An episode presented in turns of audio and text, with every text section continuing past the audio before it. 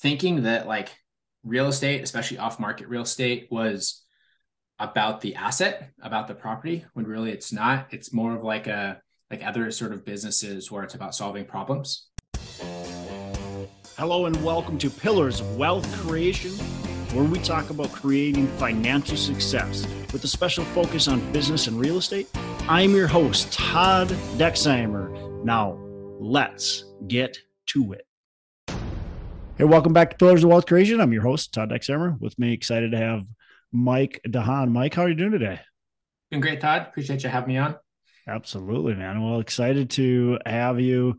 A little bit about Mike. He is the owner of INW Properties and also uh, collecting keys, podcast, and kind of marketing brand. So, Mike uh, came from, you know, kind of your typical background, right? Uh, had had a cushy, nice cushy job, making uh, really good money, but wasn't really satisfied. And uh, I think that it comes with you know most people I talk to are either they have a really nice cushy job and they're they're happy with it and they want to like figure out how can they do something though outside of that job to make sure they're protected of their income. And then the other people are like you, man, where it's like, ah, this job sucks. I'm making really good money though. I got the golden handcuffs. Yeah. Um, but at age 28, you just like, hey, I'm done, jump ship. No real plan, no no concrete direction, and you spent the next couple of years with side jobs, driving for Uber, uh, just barely making it by. If different e-commerce, drop shipping, marketing, um, coaching, all kinds of stuff. So I, that, that's kind of fun. I want to dive into that, and then uh, you know now you currently have um, your wholesaling company, INW Properties. You also have the podcast, the marketing business, collecting keys, and uh, you know, kind of big story there. So I'll let you tell the story, but um, but yeah, fun journey. I, am excited to dive in. So with that said, Mike, why, why don't you tell us a little bit more, uh, kind of your background and and uh, you know what you've learned along the way. Yeah, absolutely. Um, so, I mean, yeah, my, my background, it, it's funny. I'm one of the long line of uh, engineers that gets into real estate. I don't know about you. I, have talked to so many people that um, I guess weren't from real estate backgrounds that become yeah. real estate investors, and there's a huge correlation with engineers for some reason. Um, I think maybe it's just like the analytical nature of it, but you know, just yeah, I, I also I can see that. yeah, I, I think the analytical nature, and I think also too amongst the people that get into engineering, you know, it's a decent paying job, and there's a high mm. level of job dissatisfaction um, yeah. in that career path. Like I, I worked at Boeing for a few years, which is like a, you know, dream job for most people. And yeah. I think that most people at Boeing can definitely attest to this, but it is full of incredibly miserable employees. like no, no one, no one wants to be there. It's super corporate, right? And you know, I, I think it's the reality minus expectation of when you go to college to be an engineer, you know, you think you're going to be like Tony Stark, right? You're going to be Iron Man, you're going to be design designing cool stuff. And then the reality is, you know, with modern engineering, you get into these big workplaces and you're just a paper pusher, right? Mm. Um, you know, you're managing project schedules, you're not actually designing anything in most companies. Um, so, you know, I, I went that engineering route because I knew it was going to be employable. Um, especially I started college and um, 2009, right? So it was right after the recession. And uh, when I actually started at school, I didn't even know what I wanted to do. Um, I was on like a general track, and then I went to a career fair, and there was six companies there um, at the entire like you know school wide career fair, and every single one was looking for engineers. So I said, "Well, wow. cool. I get. I guess I'm going to do that then." Guess I found so, my calling. yeah, right. All I knew was I wanted to get a job when I graduated because I was yeah. you know, short sighted at that point, right? So got the engineering degree, worked at Boeing, worked at a couple other places, and ultimately just decided that I hated it. You know, I I worked at a, enough different companies to know that it was the career path that I didn't like and not necessarily the company I was working at. And uh, the challenge that I had, which I think a lot of people face because I'd been in kind of that same zone for 10 years of, you know, going to school for engineering, working as an engineer. Yep. I didn't really have any other interests or skill sets or anything, honestly. Yeah, didn't have a backup plan. Yeah, exactly. Yeah. You know, and and like my interests were um, you know, fitness. I competed in like Olympic weightlifting and CrossFit and these other mm-hmm. sort of things at a, at a pretty high level. Um, so I was interested in that. You know, I was interested in like playing video games and like you know skiing, like things that are you don't make money doing. like you can you can make money playing games now, but that wasn't really yeah, yeah. back then, right? Um, so ultimately, I I left and I just said like I don't know. I guess I'll just figure out my life and just dabble in stuff, right? Um, and I will say before before I quit my job, um, I read the Four Hour Work Week, hmm. and I didn't have like an objective in terms of like a business or um, you know what exactly it was going to entail, but I knew that I wanted to live by that Four Hour Work Week sort of mantra. Hmm. And having that virtual business that allowed me to live that lifestyle. So that was ultimately my goal. Um, and then when I quit my job, of like you said, I was working as a weightlifting coach. I was driving for Uber. You know, I went from making low six figures to in 2018 on my tax returns, I made sixteen thousand dollars. Wow! So I like literally axed my wow. income by 85 percent. Did you have um, a decent amount of savings set to the side? Is that how you felt confident in doing it, or yeah. it was just I I, I got to figure this out? Yeah. So um, I before I quit, um, I got really into like the financial independence movement, you know, and like yeah, doing it the way that most people do of like penny pinching, right? Yeah. So throughout the previous number of years, I'd saved a lot of money. You know, I'd been living very frugally. My wife, she had an okay job. She, she was making like fifty five thousand, which, you know, in our market was a pretty decent wage where we live. Yeah. Um, but I'd saved a ton of money off of my engineering salary over the years. Sure. Right. Um, and so like even when we we left, um, I, I realistically had about a year's worth of living expenses because when I left, we cut all of our surplus spending that we had, and we were actually able to fortunately live off of my wife's income, which is only four grand a month. But we owned a house um, that we'd bought that had, you know, the same mortgage payment every month. We didn't go out to eat. We didn't do a lot of other stuff. We'd already figured out a lot of like the food and general savings like you know we food prepped all of our stuff. We ate bulk food all that sort of stuff. And it just you know it it gave us a sense of security to sort of take that risk um, and we just basically mutually agreed that the sacrifice was worth the potential outcome um, even though I had no idea what the outcome was going to be at that point. All I knew was that, as my wife put it, she was willing to take the risk if it meant that I was going to be happier. So I was very fortunate to have her support.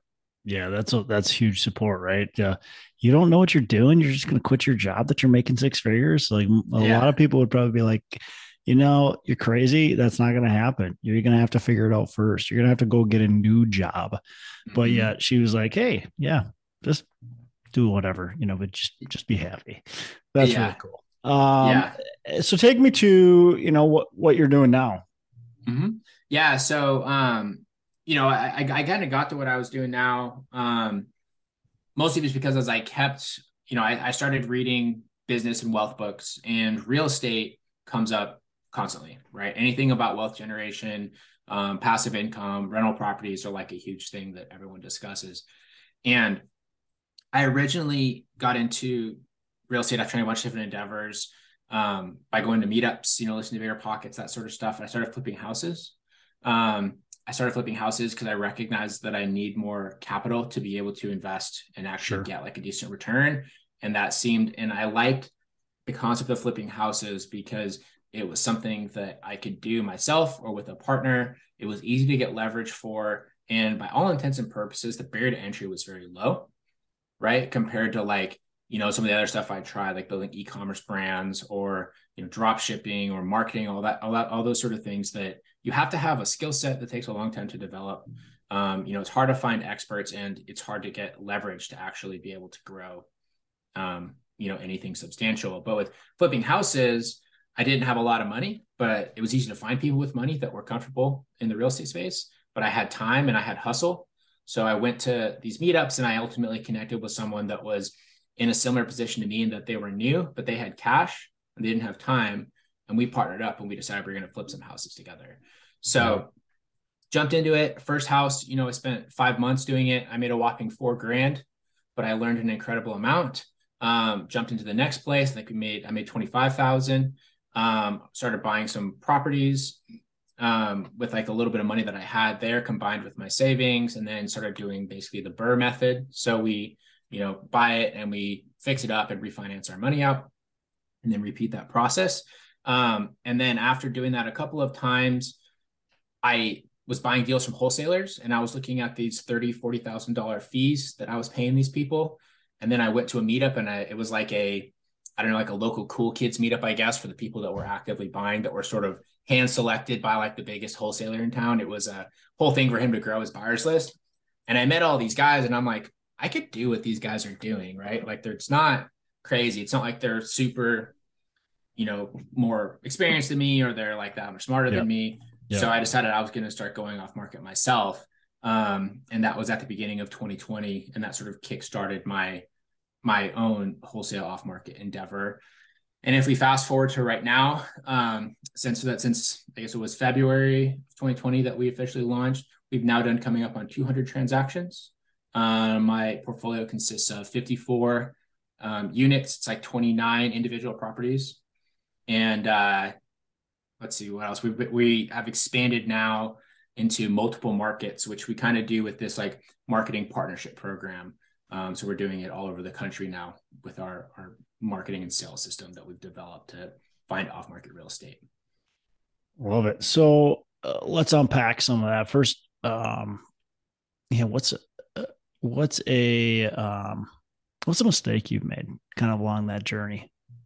Yeah. Um, well, I, I mean, I think the biggest mistake that I made was, um, which I mean, it's it's hard not to make, is as I was getting into kind of the off market game, um, thinking that like real estate, especially off market real estate, was about the asset, about the property, when really it's not. It's more of like a like other sort of businesses where it's about solving problems, right? Mm-hmm. Um, and I think that a big issue that people have, and this can be said for residential assets, multifamily assets, anything where you're buying something directly from a seller who you know is is motivated or is just choosing to work with you directly they ultimately have some kind of problem or some kind of like you know circumstance or or situation that right. needs They've to happen for it to be yeah for it to be yeah. mutually beneficial right? Yeah. And so many people when they start doing off market real estate they're like okay i'm gonna look at this asset you know the roof sucks like i need to fix this you know we gotta flip 15 units whatever it is if it's a multifamily property here's what we can pay and they're not very successful because they're not listening to the seller. They're not solving the seller's problems. Hmm. You know, and that's why they don't get a lot of opportunities. And one of the reasons we've been able to be successful is because we focus heavily on the seller's problems. And then the asset basically becomes our payment or the collateral for solving those problems.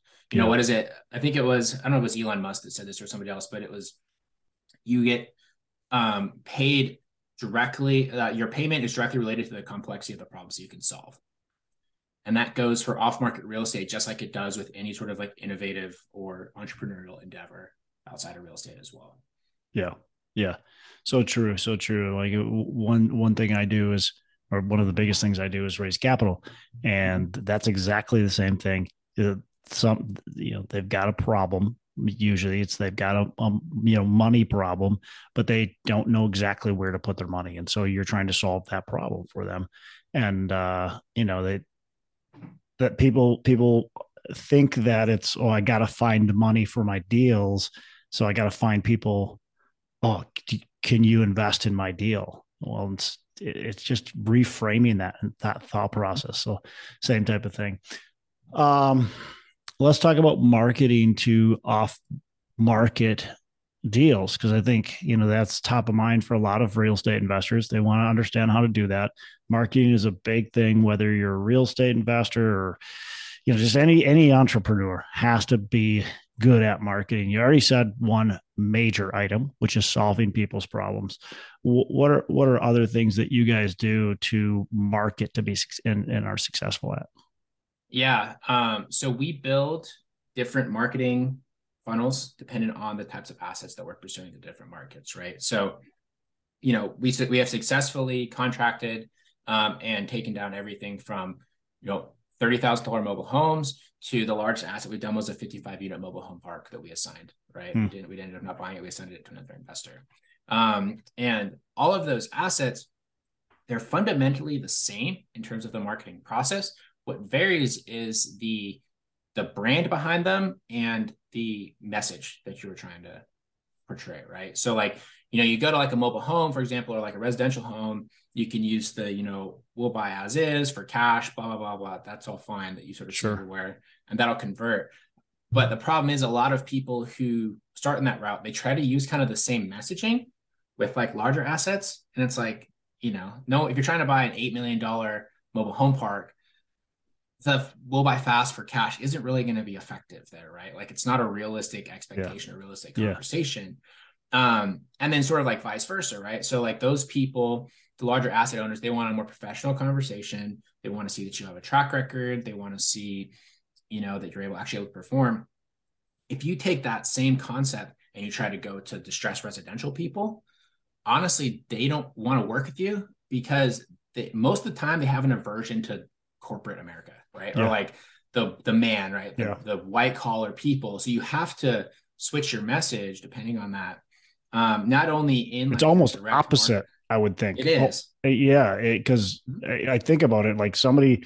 I get mailings. You know, I've got single families. I got uh, all kinds of properties going up to a couple hundred units, and when I get mailings from a wholesaler, it's always like the "We'll buy your house fast," you know, cash, and it's like I got no interest in that because I know you're just going to try to get the best deal. Yeah. But if they come to me with a very much more professional type, it's like, oh, hmm, this is interesting. Mm-hmm. Yeah, ex- exactly. Right. And it's, it's all about that initial presentation um, and what you're going for. Same if you're going for like, let's say seller financing, or you're looking for deals where they're willing to, you know, do wraps or carry the notes or anything like that. You need to market that way. But once you have the initial mm. interest, you have to be able to maintain that interest without like being invasive. And that's where a lot of sure. other people get in trouble is, you know, the person they engage with them, the lead engages with them, and now they're like, hey, cool, I'm going to do a hard car salesman sort of follow up process on this. When realistically, that that works sometimes, but that's not how you ultimately successful. So when we market, we really lean on the whole concept that someone needs to see your message for seven to 14 um seven to 14 times before they're willing to do a conversion. So what we do is on our marketing you know we do mostly direct mail. That's our core marketing. So it comes branded. They're familiar with their brand. They're familiar with their names. That's fine. Drives them to a website. Once they go to our website um, which is you know laid out exactly who we are, kind of what we do. We have different websites for the different asset classes for different ask. markets. Yeah. Yep. Yeah. So we have different brands, marketing brands, different websites, different landing pages for markets. So everything is custom to the individual place that we are. Yeah, and marketing. for the market. So that's a, that's interesting too. So you're trying to just make it feel really like you're talking to them. Exactly. Yeah. Yeah. Yeah. So you know, so we have a different, yeah, exactly, completely different landing page for Detroit versus New Orleans, which are both yeah. markets that we do stuff in, because they're gonna have slightly different messaging, you know, and they want to see their own picture. If you go and you market in New Orleans and you push them to a website that has a picture that's very obviously New York City, New Orleans is proud people, right? They're local to their area. They don't want to work with the Northeast guy who's going to come in and do weird stuff in New Orleans, right?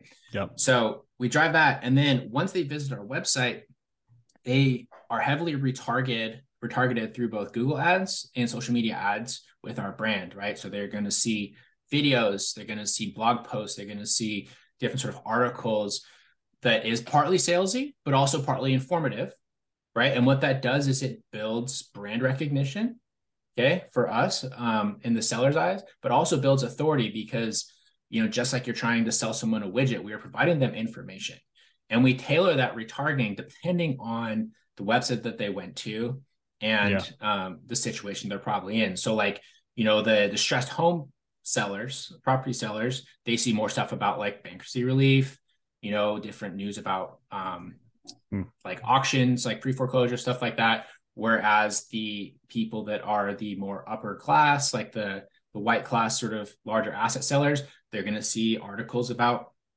you know um you know mortgage rates things that are going on that are sort of like bigger picture in the economy um, like reviews of like property management software if it's multifamily properties. So everything is custom tailored.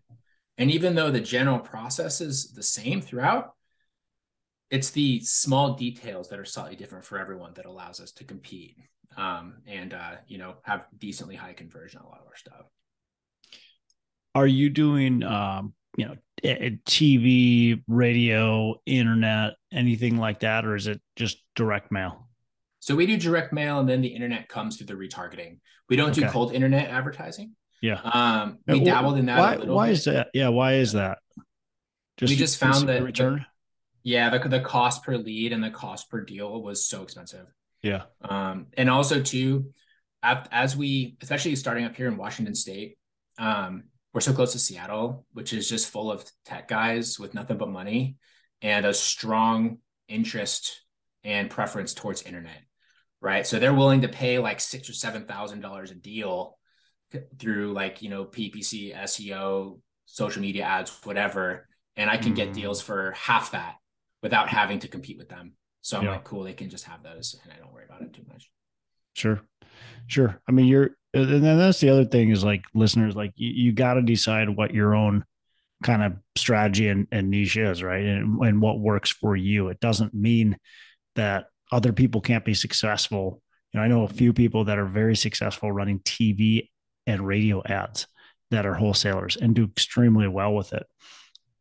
That's just what they've become really good at. So yeah, you can always become really good at marketing a specific way, and and that works. And you're you're niching down to that, you know, to that specific strategy. So, mm-hmm. um, you you talked about buying, you know, out of state, obviously, and and so you're leveraging. It sounded like you're kind of working with other partners, or what? What was that?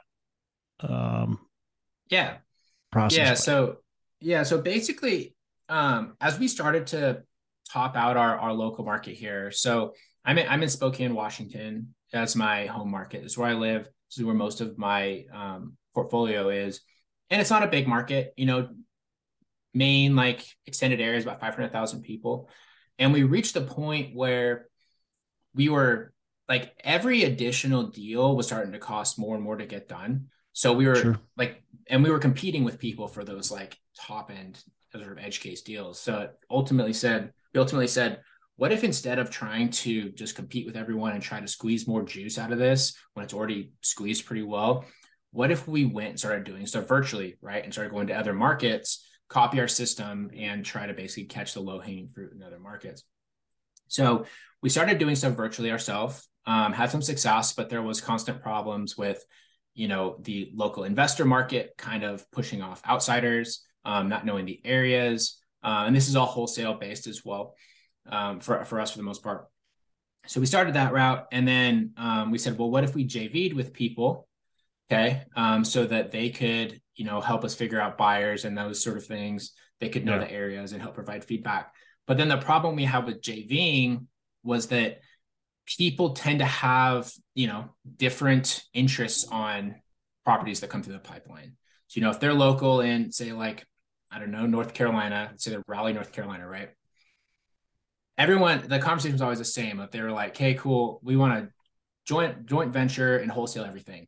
But then a really sweet rental opportunity comes through.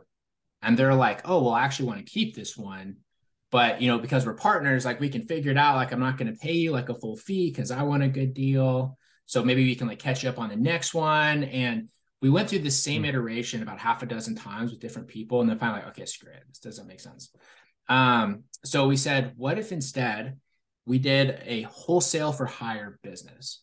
Okay. So instead of trying to JV, basically how it works is you hire us, you hire our team to land to basically plant and run a wholesale operation in your business in your market. Okay. Um, and wholesale can be, you know, for residential or for multifamily. It's basically an off-market marketing business. And we will do the entire back end. Okay. You help us do underwriting, but that's about it. But once we have stuff signed around, you get all the upside. Okay. Cause you're paying us basically a monthly fee. So it's almost like a franchise in the way that you are yeah. taking our system and you're yeah. able to utilize it fully and you're just getting the fruits of it. So you're paying your money up front and we aren't collecting on the back end. So you get all the upside if you're able to perform when stuff comes together. Hmm. Um, so we started that earlier this year. Um, and it's been been going very, very successful so far. We're currently now in nine markets doing that um, with different investors. And I think our top performer, um, I think for the month of January, you know, currently January 2023, he's going to be making about 200,000 in revenue this year off of this assignment, uh, for this month rather, off of assignments. Yeah. Wow. That's really good. So, have you thought about doing a franchise model with it? A little bit. Um, I mean, we're working with a business coach right now to sort of like figure out how to correctly systematize everything and what that could look like. Yeah. Um, I mean, I I do think that it's an option, but honestly, it's just like my inexperience when it comes to what that looks like in business that's yeah. held us back so far. Because I, I bootstrapped this thing only, you know, three years ago. We were I was still trying to to figure this out. And I only flipped a couple of houses, and now, you know, in any good month, we're doing fifteen to twenty transactions a month. So yeah, you so were driving Ubers not too long ago. I was like literally, and uh, I mean, even in through most of 2020, while we were trying to figure out how to get this business to take off, I was driving Ubers. Like during COVID, man, Uber Eats, you could make good money actually. Yeah. Back when it when it first started, so that was my income for most of 2020 as well. Uh, it's uh, amazing how quickly well first i guess it's amazing how slow and quick it goes kind of both at the same time right? And you, you'll look back 10 15 years from now you'll see the grind and you already do see the grind obviously. But um yeah it's amazing how slow things to go and how quick they also go. Just uh kind of kind of fascinating to me.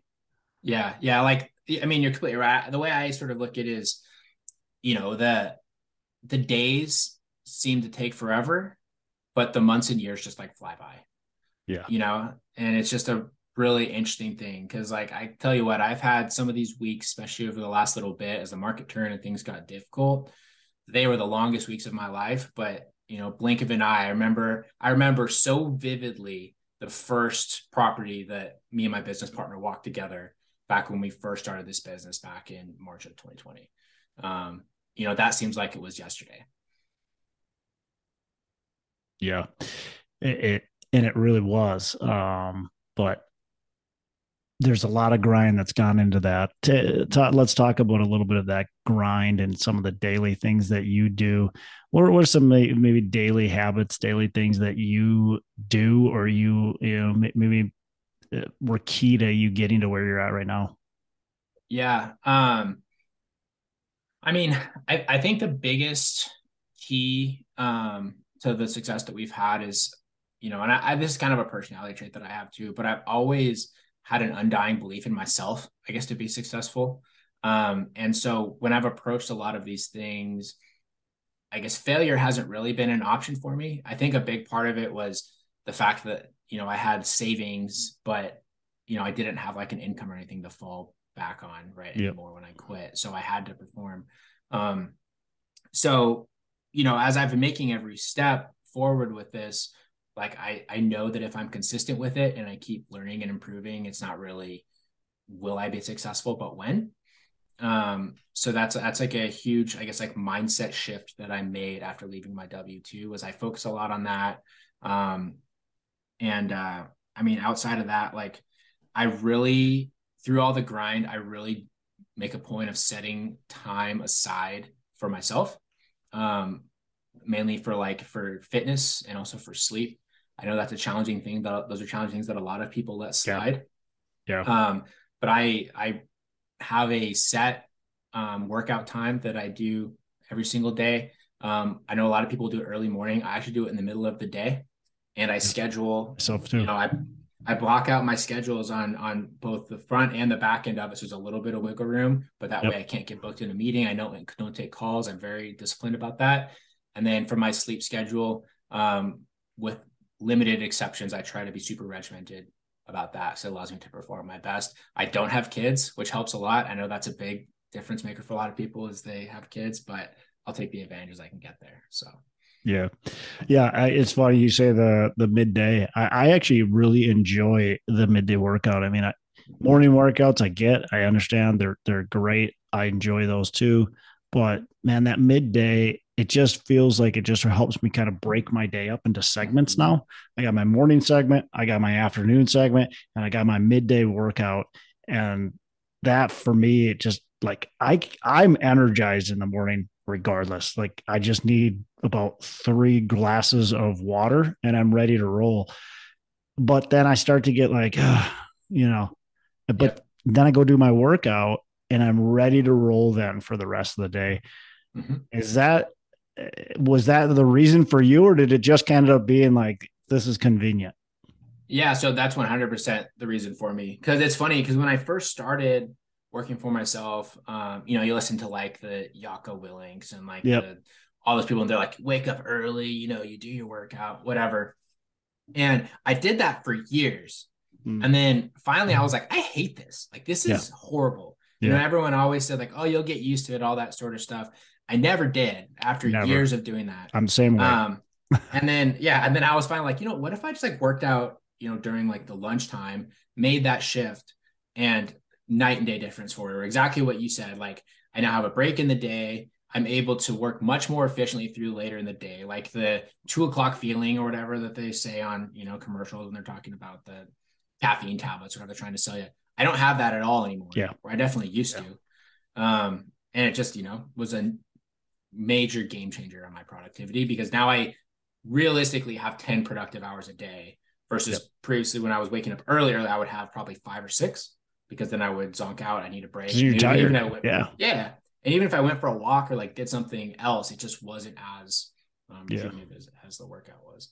Yeah, I love that, and this is kind of derailing the conversation a little bit, but yeah, I, I, I love I love that because it's just like this pressure for I think so many people, especially entrepreneurs. You got to get up at four four thirty, whatever in the morning, and you got to you know do this whole workout and all that kind of stuff, and it's like I don't know. That's I'm the same way as you. Like I've done that, and I don't get used to it, and I'm miserable when I'm trying to do it, and it's like um, I'm being I'm an entrepreneur because I don't want to be miserable, not because I yeah. want to put myself through right. misery. So yeah. I've got enough things that are uncomfortable during the day that I don't need to wake up at four in the morning to make myself even more uncomfortable. I'm gonna wake up when I want to wake up. I'm gonna do my workout when I want to do my workout. And yeah, I, we still both you and I it sounds like still have our routines, but it's just not what everybody else says you have to do. And I think that's mm-hmm. okay. You have to be able to accept that. Like, you don't have to do what everybody else has to do. You just have to do what works for you and what makes you really actually pretty happy. Right. Exactly. And and that's what it comes down to is, you know, for longevity with this is, you know, entrepreneurship is hard. Running your own business is super hard. But you should at least take the freedoms that you have of like schedule that it comes with it. Um, you know, you need to make sure you're still being productive, obviously, but I think a lot of people get stuck because they try to get into entrepreneurship and then they still try to live like with the corporate mindset that they didn't like anyway, which is the reason they were driven into entrepreneurship. But just because mm. of, I mm. don't know, conditioning of society or whatever, they try to maintain yeah. that same viewpoint, which is a yeah. Yeah, it doesn't make any sense, right? Yeah, you you chose entrepreneurship for some freedom and flexibility. Why put yourself into shackles? Yeah, exactly. I love it um you know you, you've built the you've talked about the systems uh, that you've built. Maybe I don't know if you want to dive into some of that. You've got 11 staff. You do seven to 10 deals a, a, month. You know, what are what are a couple key things that maybe have allowed you to be able to? And I'm sure we've covered some of that, but what are some of the key things that have allowed you to be able to do seven to 10 deals a month? But you know, uh, be able to have 11 staff members. Yeah. Um. So we heavily heavily utilize virtual staff, um, which is something that I think a lot of people discount. Um, and I'm not just talking about virtual staff in terms of like in terms of like VA admins that are crunching numbers, but like we have, for example, a, a graphic designer and web developer who's very high skill, who's based out of Romania, but we pay him a Romanian developer salary. You know, he speaks perfect English. He's very good at his job, but he costs us, you know, 20% of what it would cost to hire that person in the United States. Hmm. Um, you know, and then same with like our sales guys. Um, I guess our our hard sales guys, our closers are American, um, but we have other sales staff that you know Central America and in the Philippines. And are they doing actual communication then with mm-hmm. people? Okay. Yep. So they're, yep. They're jumping on the phone. Mm-hmm. Yep, yep. They're hopping on the phone. They're doing, you know, lead verification. They're scheduling appointments. They're doing a lot of the, um, I would say like lower sensitivity sales tasks. Um, same with like our transaction coordination team consists of virtual assistants because it's paper pushing at its core, right? But it still is client facing, so they have to be good on the phone. They have to be able to solve basic problems. Um, but doing that, a it's kept our overhead low um, which has allowed us to scale very quickly and put more money into marketing and other things, which is where the actual revenue comes from, right? And also, too, it's allowed us to be virtual.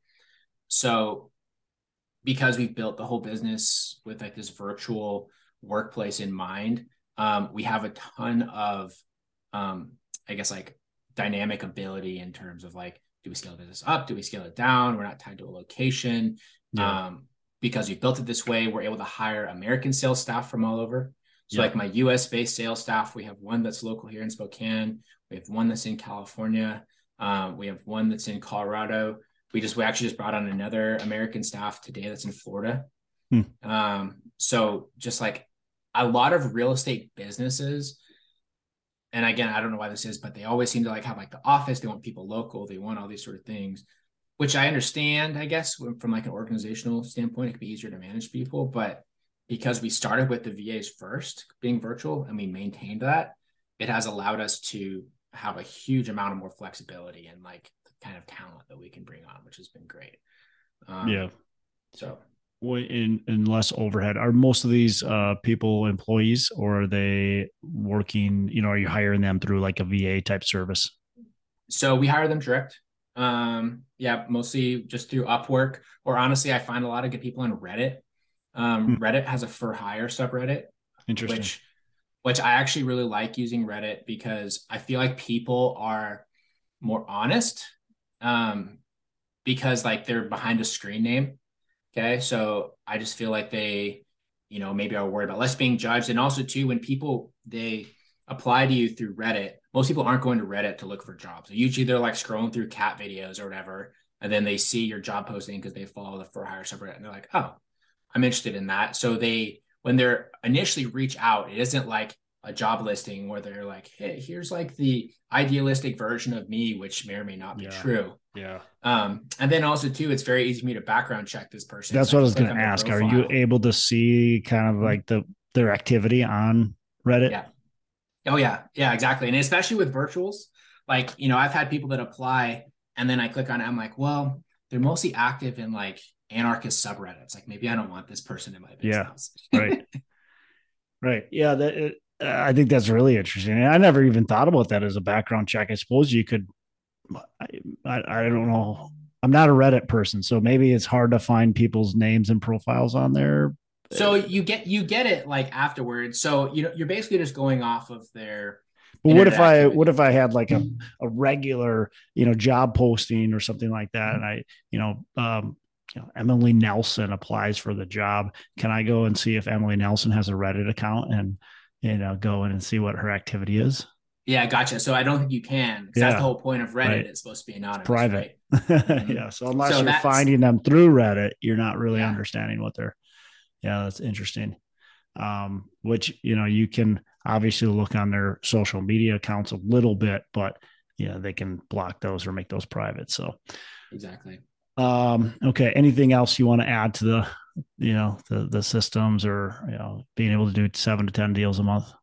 Yeah, I mean, I think that that's you know leaning on the virtuals is huge, and then when it comes to the the marketing systems, um, one of the things that we've really been focused on um, and so like we have the different nuances that we use for like the different kind of asset classes that our clients are chasing um, or like different markets that they're in those sort of things but at its core we try to have consistency um, across like the places that are like i guess like the um, different types of assets and that sort of stuff as we're running them so like for example our single family um, like marketing campaigns all kind of the same and yeah. I think that a big thing that a lot of people do when they start to scale this business, and I, I see this talking to a ton of other like wholesalers and off-market investors, is they don't have a plan. They ba- or like a, a written out pipeline. They basically just get to the first of the month. They're going to order their marketing. They're like, okay, what should my message be this mm. week or this month? And then they try to like come up with something. So then you never actually know though, you're never measuring if things are working or not Yeah, because you, right. you have no consistency, right? There's Right. no split testing on it. And over the years, we've tried a bunch of different um, you know, kinds of messaging, and we will track all of them with different phone numbers. Like well, I guess we did over the years. Different tracking numbers, so we could see like which ones elicited better response. Um, you know, which kind of Interesting. people would engage with different kinds of letters. Um, and after doing that for God, almost three years now, we've figured out, I guess, like a little formula that works really well for us and that we stick to. Um, and I think the biggest thing a lot of people do when they start is they don't track that, so they don't actually know what's working and what's not. Yeah, You have to be intentional. tracking. Yeah, you have to be intentional with everything you're doing and tracking where where my leads coming from. How are we getting business? Because why spend a ton of money, ton of effort, ton of time, and be doing it on the wrong thing, right? Yeah. Exactly. And people will track like cost per lead, cost per deal, because that's easy. But you don't, you need to know like more specifically about what part of that deal, gen- that Mm. lead generation process was effective. Like that's kind of the next level if you, if you really want to optimize and maximize your ROI on this business. Love it. So, Mike, we're buying, you know, 100, 200 unit, 300 unit apartment buildings. Um, mostly not, I mean, maybe some distress, but mostly uh, just, you know, value add, typical value add. Does have you marketed in that type of any type of commercial? Obviously, you mentioned you mentioned a little bit about commercial. So, eh, have you seen a good amount of success in the commercial space, or is that something you're just kind of starting, or where where are you with that? Yeah. So um, larger multifamilies like that, we have never shot for those. Um, the largest multifamilies we've done are usually 30 to 50 units, and we've had good success with those. Sure. Um, but in terms of commercial assets, we've actually have had several people come to work with us that are chasing triple net and have done like honestly so shocking retail, industrial, Yeah, retail, industrial, yeah, all- that yeah. yeah, ex- exactly. And we've done shockingly well with that. Hmm. Um, like to the point that when the first person reached out to us, I mean, they were in Orange County, California, and they wanted to chase like triple net commercial assets. I'm like, I mean, if like if you want, like, we'll take your money, but like I literally said to him, I don't think that this is going to work very well. You know, it's a high income area, super competitive. It's a high asset value, uh, high value asset, and sure enough, though, we started marketing there, and just like we're we were just clicking Wow. in opportunities left and right, and I was really surprised. And then we brought in our second person that came in that was a referral from the first person who was down in San Diego, and I thought the same thing. I'm like, very highly desirable market. They wanted triple net industrial properties. Um, but we had similar success down there, and they're still a, a great client for us, and they've been doing very well. Um, so you know, and now we've had a couple other industrial clients that we've worked with. One up in Pennsylvania, um, one in where was he? I think he was in Wisconsin, um, and similar sort of stuff. But we haven't had anyone that's come forward and wanted to pursue like super large multifamilies yet. So Interesting. And again, they're just coming to you saying, "Hey, this is this is kind of my profile," and you're Mhm. helping them then with uh with the marketing and taking more of a Yep. more or less a fee. Yep, exactly. And and so how how it kind of works is we we really have two tiers of it. Um, so we for for the residential side, we don't we don't offer this like top tier, I guess, for the commercial side because we're just not experienced to underwrite these assets. But for the residential side, we'll actually do full marketing and sales. So Mhm. like we'll run the entire back office for them. When it Yep. comes to the larger multifamily, um, at a lesser fee, we will do um, just the data and marketing. Uh, Yep. But then when one stuff comes in, like we'll have our call center that receives the calls. They will answer questions with the script that you provide or the questions that you want answered. But then after that, they sub um, we submit the lead to you, and then you have to uh, you know negotiate the sales and, and do all that sort of stuff yourself, just because we're not equipped to be analyzing large assets like that. Makes sense. Makes sense. Well, cool, man. A lot, a lot of good stuff here. Um, but we have to eventually wrap up. So Yeah. I got a couple last questions I want to ask you. Uh, what's a favorite book you can pass to our listeners? I mean, I'm a huge four hour work week fan. Um, you know, that's kind of the one that, that changed it all for me.